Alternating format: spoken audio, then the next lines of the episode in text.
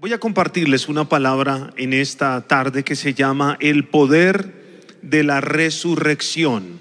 La palabra resurrección significa volver a la vida. La palabra resurrección significa recuperar algo que hemos perdido o restaurar algo que se ha dañado. Es lo que significa restaurar. Yo quiero que usted analice qué cosas de su vida se han perdido qué cosas que Dios colocó en su vida se perdieron o qué cosas usted necesita que el Señor restaure en su vida, que es como si en este momento estuviéramos necesitando que el Señor hiciera algo en nosotros en esta tarde.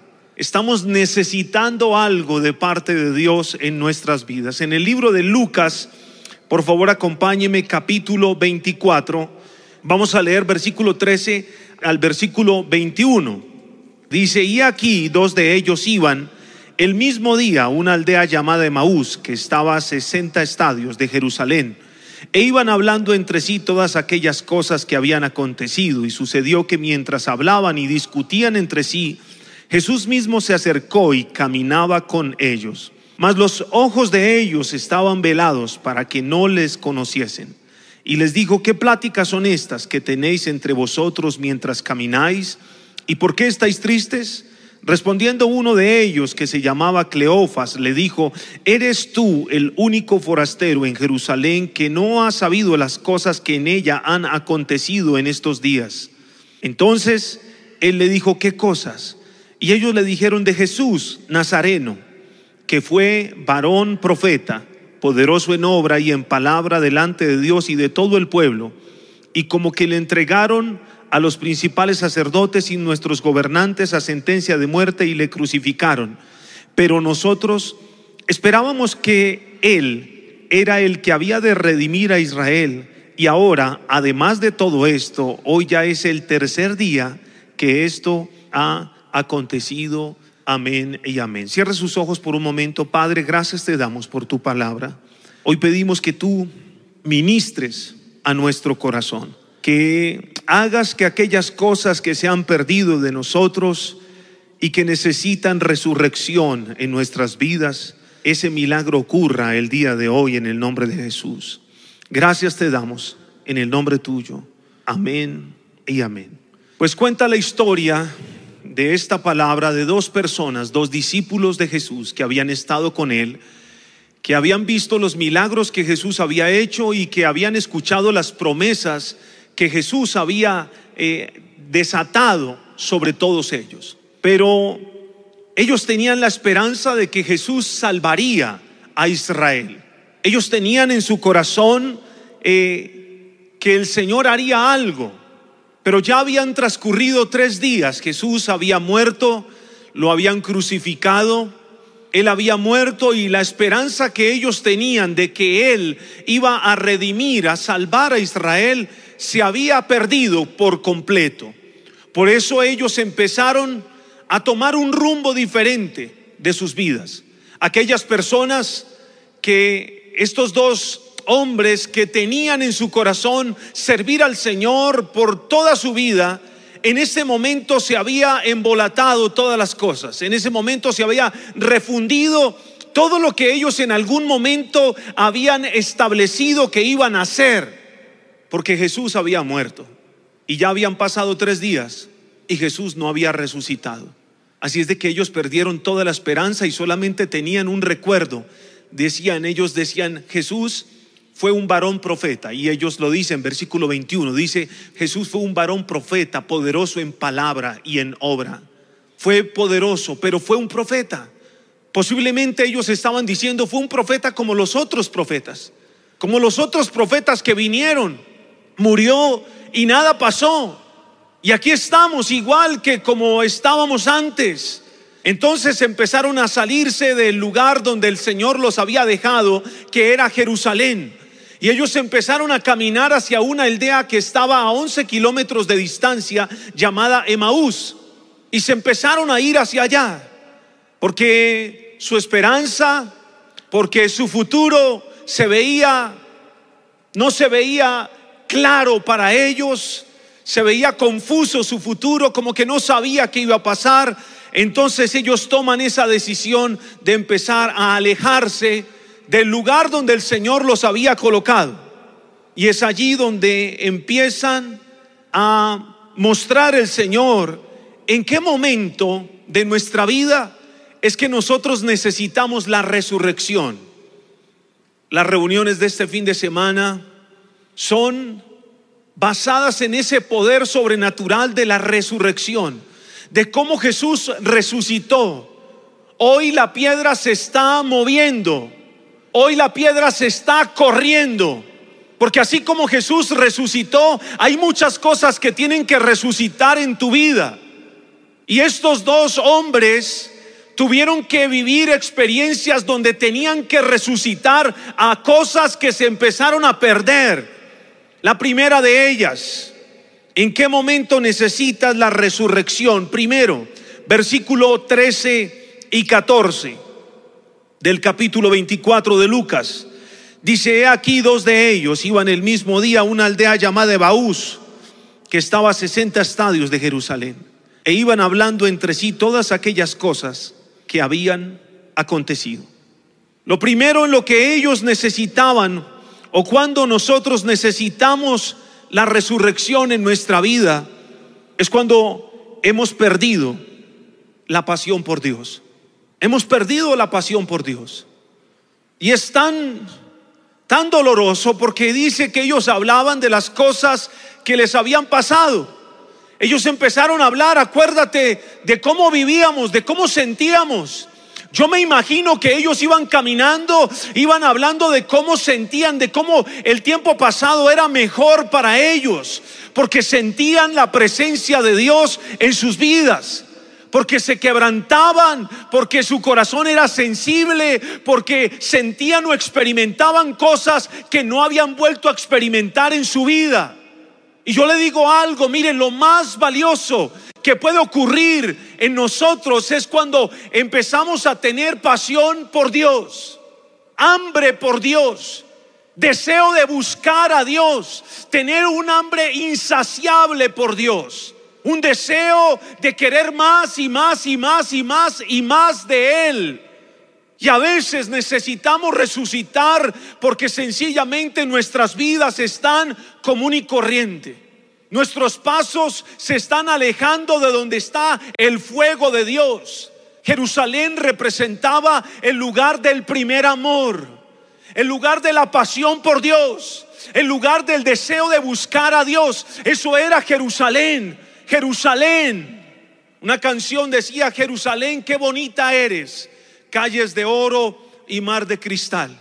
La cantábamos nosotros, recuerdo que cuando fuimos a Jerusalén, todos los pastores, junto con nuestros pastores César y Claudia, llegamos a Jerusalén, eran como las seis de la tarde, estaba oscureciendo y llegamos a una plaza donde se veía el centro de Jerusalén y nos colocamos en un lugar, empezamos allí a tomar la cena y empezamos a llorar y cantábamos Jerusalén, qué bonita eres, calles de oro, mar de cristal, cantábamos, aplaudíamos, se nos olvidaba todo. La pasión por Dios tiene que volver a estar en ustedes como jóvenes. Ustedes son los encargados de encender la pasión en otros. Pero ¿qué sucederá si la pasión se apagó en ustedes? Si en ustedes la pasión se ha apagado, entonces ¿quién la encenderá? ¿Quién encenderá la pasión en otros? Qué bueno es cuando predicamos con pasión, cuando oramos con pasión, cuando ayunamos con pasión, cuando damos todo con pasión. En estos días qué bueno es recordar lo que hizo Jesús. En estos días que lo tomaron, que lo llevaron, que lo latigaron, que lo... Pero todo era una pasión impresionante. Yo veía la película de la pasión anoche nuevamente y no me aguanté las ganas. Era privado ahí con mi esposa llorando, verlo como él se levantaba vez tras vez, eh, se levantaba con la cruz, caminaba. Allí lo latigaban y seguía apasionado, apasionado por algo que él no había hecho nada, apasionado por algo que ni siquiera sabía si le iban a responder bien o mal Qué bueno es que tú vuelvas a sentir, a resucitar la pasión por Dios en tu corazón. Apocalipsis capítulo 2, versículo 22 dice, yo conozco tus obras, tu arduo trabajo, conozco que eres celoso, conozco que eres una persona que teme a Dios, pero tengo contra ti que has dejado tu primer amor. Has dejado tu primer amor, como que el Señor está diciendo, ¿de qué te sirve ser tan trabajador? ¿De qué te sirve ser tan tener el celo en tu corazón? ¿De qué te sirve ser una persona que hace muchas obras? ¿De qué te sirve ser esto, aquello, lo otro? ¿De qué te sirve si no tienes el primer amor en tu corazón? Saben, es necesario que volvamos a tener el primer amor en nuestras vidas por Dios donde no necesitemos que alguien nos diga, mira, tienes que orar o tienes que leer la Biblia, sino que sea algo que sin eso no podamos vivir, sin eso no podamos estar, que tengamos que estar todas las madrugadas levantados sabiendo que no es un esfuerzo, que no es porque, ay, el despertador sonó y me tengo que levantar a orar o a leer la palabra, sino que es algo que está en mi corazón, como que yo estoy esperando la madrugada para encontrarme con Dios porque hay una pasión en mi corazón por Él. Si tú no eres así, necesitas que algo resucite porque lo has perdido. Si no lo tienes, tienes que resucitar a eso. Una juventud que busca a Dios es una juventud que tiene futuro. A veces el futuro de nuestra ciudad lo vemos, no sabemos qué pasa. No sabemos con los jóvenes, no sabemos qué pasa, no sabemos qué está ocurriendo. Dios quiere algo más de nosotros. Dios quiere algo más de ti. Más que asistas a la iglesia o más que hagas una intercesión, Dios quiere algo más de ti. Dios no quiere lo que le has dado hasta ahora, Dios quiere más. Por eso la palabra de Dios dice, un texto de los que más me gusta, que enseña la palabra, Dice, porque el amor de Cristo nos constriñe pensando esto, que si uno murió por todos, luego todos murieron por él. Porque los que viven ya no viven para sí, sino para aquel que murió y resucitó por ellos. Yo tengo que vivir no solo para cumplir mis sueños o mis deseos, sino porque soy apasionado por Dios. Tenemos que volver a ser apasionados por Él que amemos estar con Él, que deseemos buscarlo, que deseemos estar a toda hora en donde vayamos, en el transmilenio, en el taxi, en el bus, en, en la cicla, caminando, estar allí clamando, buscando algo nuevo de parte de Él para nosotros. Resucitar a la pasión por Dios. Lo segundo que estos dos hombres necesitan resucitar en sus vidas, versículo 15 y versículo 16. Dice la palabra, verso 15 y versículo 16. Sucedió que mientras hablaban y discutían entre sí, Jesús mismo se acercó y caminaba con ellos, mas los ojos de ellos estaban velados para que no le conociesen. Lo segundo lo cual nosotros necesitamos resucitar es cuando nosotros no vemos milagros en nuestra vida. Dice que ellos empezaron a desconectar de Dios porque dejaron de ver los milagros. El Señor Jesús estaba con ellos, pero los ojos de ellos no lo podían ver. Los ojos de ellos no se daban cuenta que el Señor estaba con ellos. Qué importante es que tú puedas volver a experimentar milagros en tu propia vida. Yo veía una de las cosas terribles que ocurrió, era que Judas, Judas caminó con Jesús, vio los milagros que hizo en todas las personas, pero él dejó de ver milagros en su propia vida. Se amargó, se argumentó, se dañó y se dejó desviar. Necesitamos ver milagros en nuestra vida en nuestros sentimientos, en nuestras emociones, en nuestras finanzas, en nuestra familia. Necesitamos volver a ver milagros. Y a eso es lo que tú tienes que resucitar en este tiempo. Necesitamos ver milagros en nuestra vida. A mí me impacta la palabra cómo en el libro de Juan, capítulo 5, enseña algo y dice, habla del estanque de Bethesda. Y me impacta esa palabra, ¿por qué? Porque dice que en ese estanque de Bethesda solamente ocurrían milagros cuando el ángel de cuando en vez venía y movía las aguas y el primero que se acercara y tocara las aguas recibía el milagro, solo el primero. Y dice que alrededor de este estanque siempre habían enfermos, ciegos, cojos, paralíticos, esperaban el movimiento del agua, porque el ángel venía y movía las aguas. Pero dice la palabra que había un hombre, versículo 5 del capítulo 5 de Juan, dice, y había allí un hombre que hacía 38 años estaba enfermo. Escuche, 38 años. Los dos hombres que estaban en Jerusalén y caminaron hacia Emaús no habían completado tres días y estaban desesperados porque no veían el milagro. Y aquí narra la palabra de un hombre que 38 años estaba esperando que ocurriera un milagro en su vida. Y aún así, él sabía que era casi imposible recibir el milagro. 38 años. Ninguno, creo, de los que está en este lugar ha tenido que esperar 38 años la respuesta de un milagro y aún así estar pensando que difícilmente se realizará ese milagro en su vida. Pero algo que yo vi en esta palabra y me dice el versículo 7, el versículo 6, cuando Jesús lo vio acostado y supo que llevaba ya mucho tiempo, escuche, Jesús supo que llevaba mucho tiempo, le dijo, ¿quieres ser sano? El versículo 7 dice, Señor, le respondió el enfermo, no tengo quien me meta en el estanque cuando se agita el agua. Y entre tanto que yo voy, otro desciende antes que yo. Me impactó esa palabra.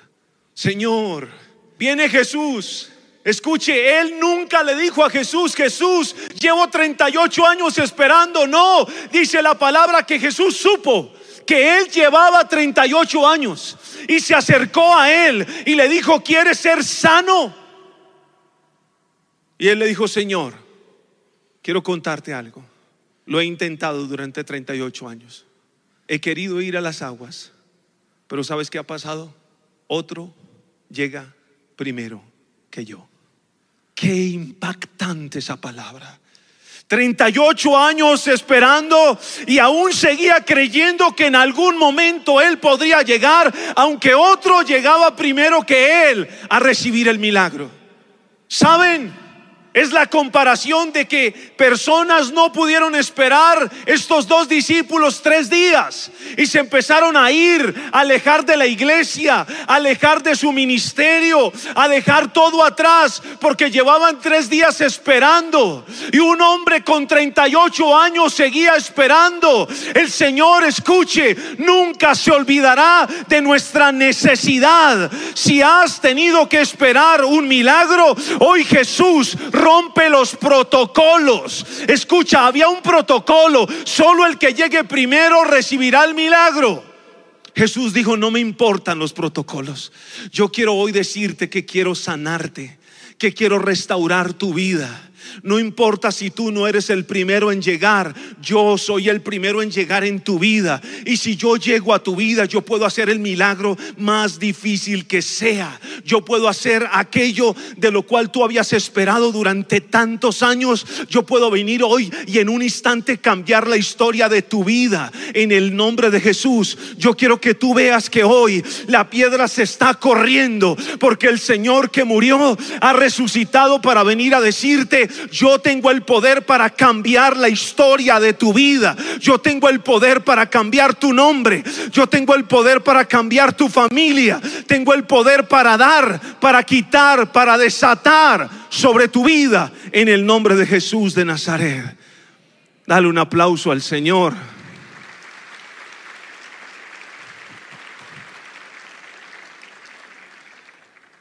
Escuche algo. Jesús hace que la espera termine. ¿Cuántos dicen amén? Jesús hace que la espera termine. Y fue lo que ocurrió con este hombre. No importa cuántos han recibido primero el milagro que tú, no importa. No importa cuántos han recibido el milagro primero que tú. No tiene nada que ver. Jesús hace que la espera termine en tus sentimientos. Jesús hace que la espera termine en tu área familiar. Jesús hace que la espera termine en tu área física. Jesús hace que la espera termine en tu área económica. Jesús hace que la espera termine y resucitan los milagros en tu vida en el nombre de Jesús de Nazaret. Lo tercero que estos dos hombres tuvieron que aprender que tenía que resucitar. Versículo, volvamos a Lucas, por favor, capítulo 24. Lucas capítulo 24, versículo 17. Dice y les dijo, ¿qué pláticas son estas que tenéis entre vosotros mientras camináis? ¿Y por qué estáis tristes? Lo segundo que tiene que resucitar en nuestras vidas es cuando el desánimo ha venido a nosotros. Cuando una persona ha permitido el desánimo, hay algo que tiene que ocurrir en usted. Yo sé que el enemigo constantemente busca la manera de desanimar a alguien. Yo sé que el enemigo busca la forma de que el líder, de que este, de que aquel esté desanimado. El enemigo quería hacer que ellos se desanimaran para que se salieran de Jerusalén. Jerusalén es tu iglesia. Jerusalén es tu ministerio. Jerusalén es el equipo en el que tú estás. Ahí está Jerusalén. De ahí tú no te puedes ir. De ahí si tú sales quedas desprotegido. Y ellos tenían que entenderlo.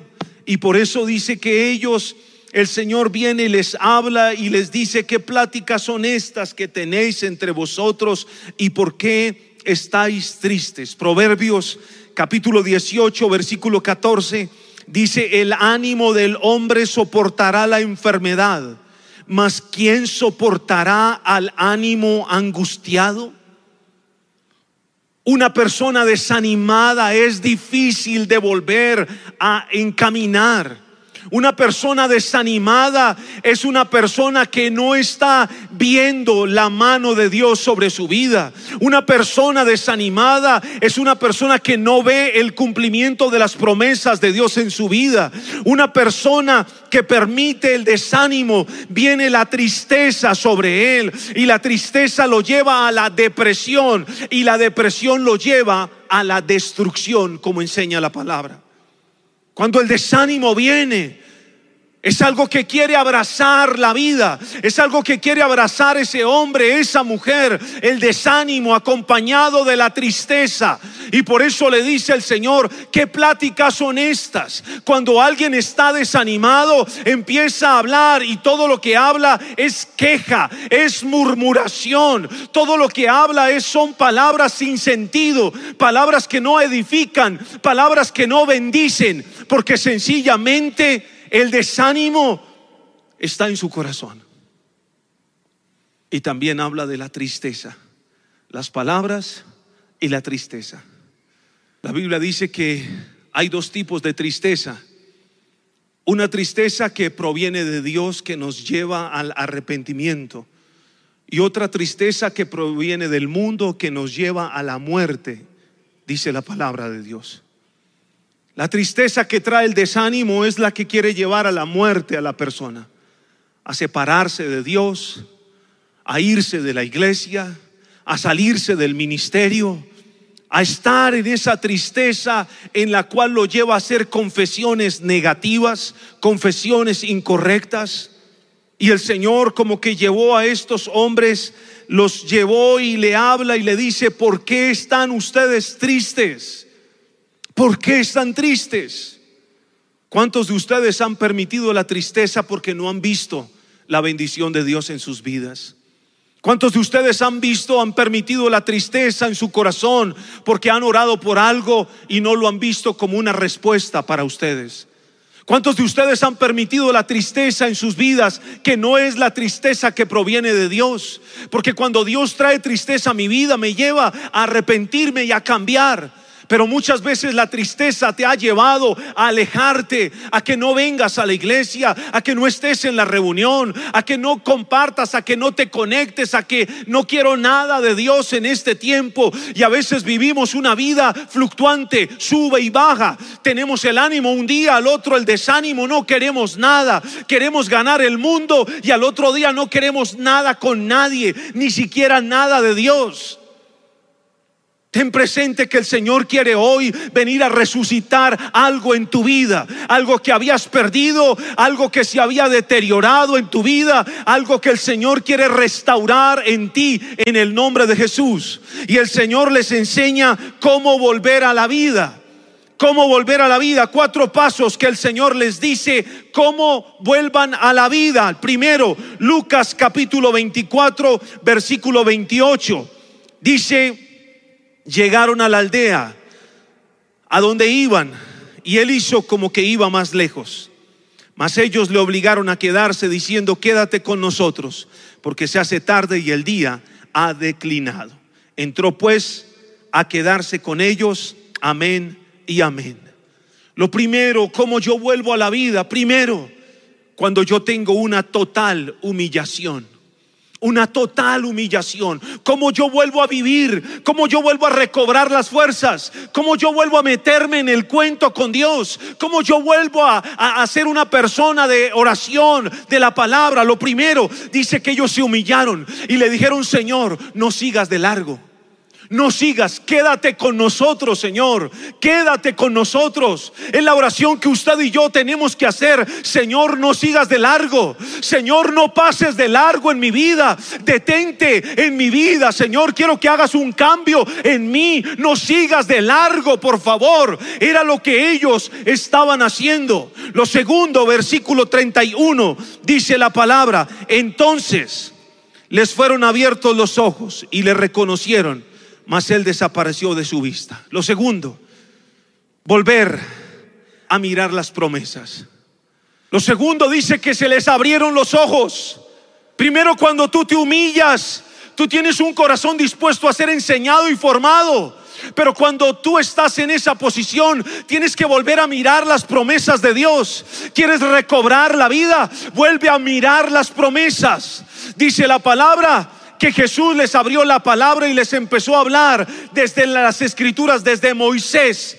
Dice versículo 27, comenzando desde Moisés y siguiendo por todos los profetas, les declaraba todas las escrituras lo que decían de él. Empezó a declararles las promesas si tú no tienes una promesa, no tienes una fuerza para vivir. Si tú no tienes una promesa, no tienes una fuerza para continuar. Si tú no tienes una promesa, no tienes un piso en el cual pararte para continuar adelante. Volver a vivir. Lo segundo, volver a mirar las promesas. Lo tercero, versículo 32, dice, y se decía el uno al otro, no ardía nuestro corazón en nosotros mientras nos hablaba en el camino y cuando nos abría las escrituras. Lo tercero, vuelve a recuperar la pasión por Dios. Dice, no ardía nuestro corazón en nosotros mientras nos hablaba y nos abría las escrituras. ¿Saben? Es tan doloroso cuando uno ve personas que se está hablando la palabra y no hay ningún efecto en la vida de ellos. No pasa nada, sinceramente. A mí me preocupa cuando yo escucho una palabra, no me importa de quién sea. Puede ser del discípulo, puede ser del que está más abajo, o puede ser del pastor, o puede ser del otro pastor, o puede ser del otro líder. Pero a mí me preocupa cuando yo escucho una palabra y no pasa un efecto en mi corazón, no sucede nada. Me preocupa, hay algo que no está bien en mi vida. Hay algo que no está bien en mí. Y ellos volvieron a vivir, comenzaron a vivir cuando ardía su corazón, cuando ellos escuchaban la palabra. Que en usted también vuelva a arder cuando usted escuche la palabra, su vida arda por Dios, su vida arda por Él de una manera insaciable, de una manera poderosa en la cual usted diga, qué palabra, siento que estoy siendo estremecido por Dios por esa palabra. No de quién viene la palabra, no de quién viene. Porque no se trata de quién viene, se trata de tener la capacidad de que la palabra de Dios arda en mí, independientemente de quién venga la palabra. Lo tercero es la pasión. Y lo cuarto, versículo 33. Y levantándose en la misma hora, volvieron a Jerusalén. Dice que volvieron y allí estaban los once. Significa que tú estés en el centro de la voluntad de Dios. ¿Cómo volver a vivir? Que tú estés en el centro de la voluntad de Dios. No sigas luchando contra algo que Dios no quiere. No sigas deseando algo que el Señor no quiere darte. Métete en el centro de la voluntad de Dios. Ellos tuvieron que regresar a Jerusalén y por eso el Señor les dijo y dice, y levantándose de inmediato, volvieron a Jerusalén y llegaron y le contaron a los once lo que ellos habían experimentado con Dios. Su testimonio, su vida cambió por completo. Este es un tiempo en el cual el Señor te quiere llevar a vivir nuevamente. Que la resurrección no sea solamente de Jesús, de aquel que escuchamos en la Semana Santa, sí, el domingo de resurrección. Si el Señor no quiere que tú sepas eso, porque tú lo sabes, siendo cristiano o sin serlo, sino que la resurrección también venga a tu vida y tú puedas resucitar en cada área de tu vida en la cual tú sabes que no estás bien. Y teniendo en cuenta que ellos tuvieron que esperar tres días, pero teniendo en cuenta que ese hombre tuvo que esperar 38 años, significa no te canses de esperar, porque llegará un momento en el cual el Señor hará todo lo que Él tiene establecido para ti en el nombre de Jesús de Nazaret. Colócate de pie, por favor. Yo quiero que oremos en esta hora.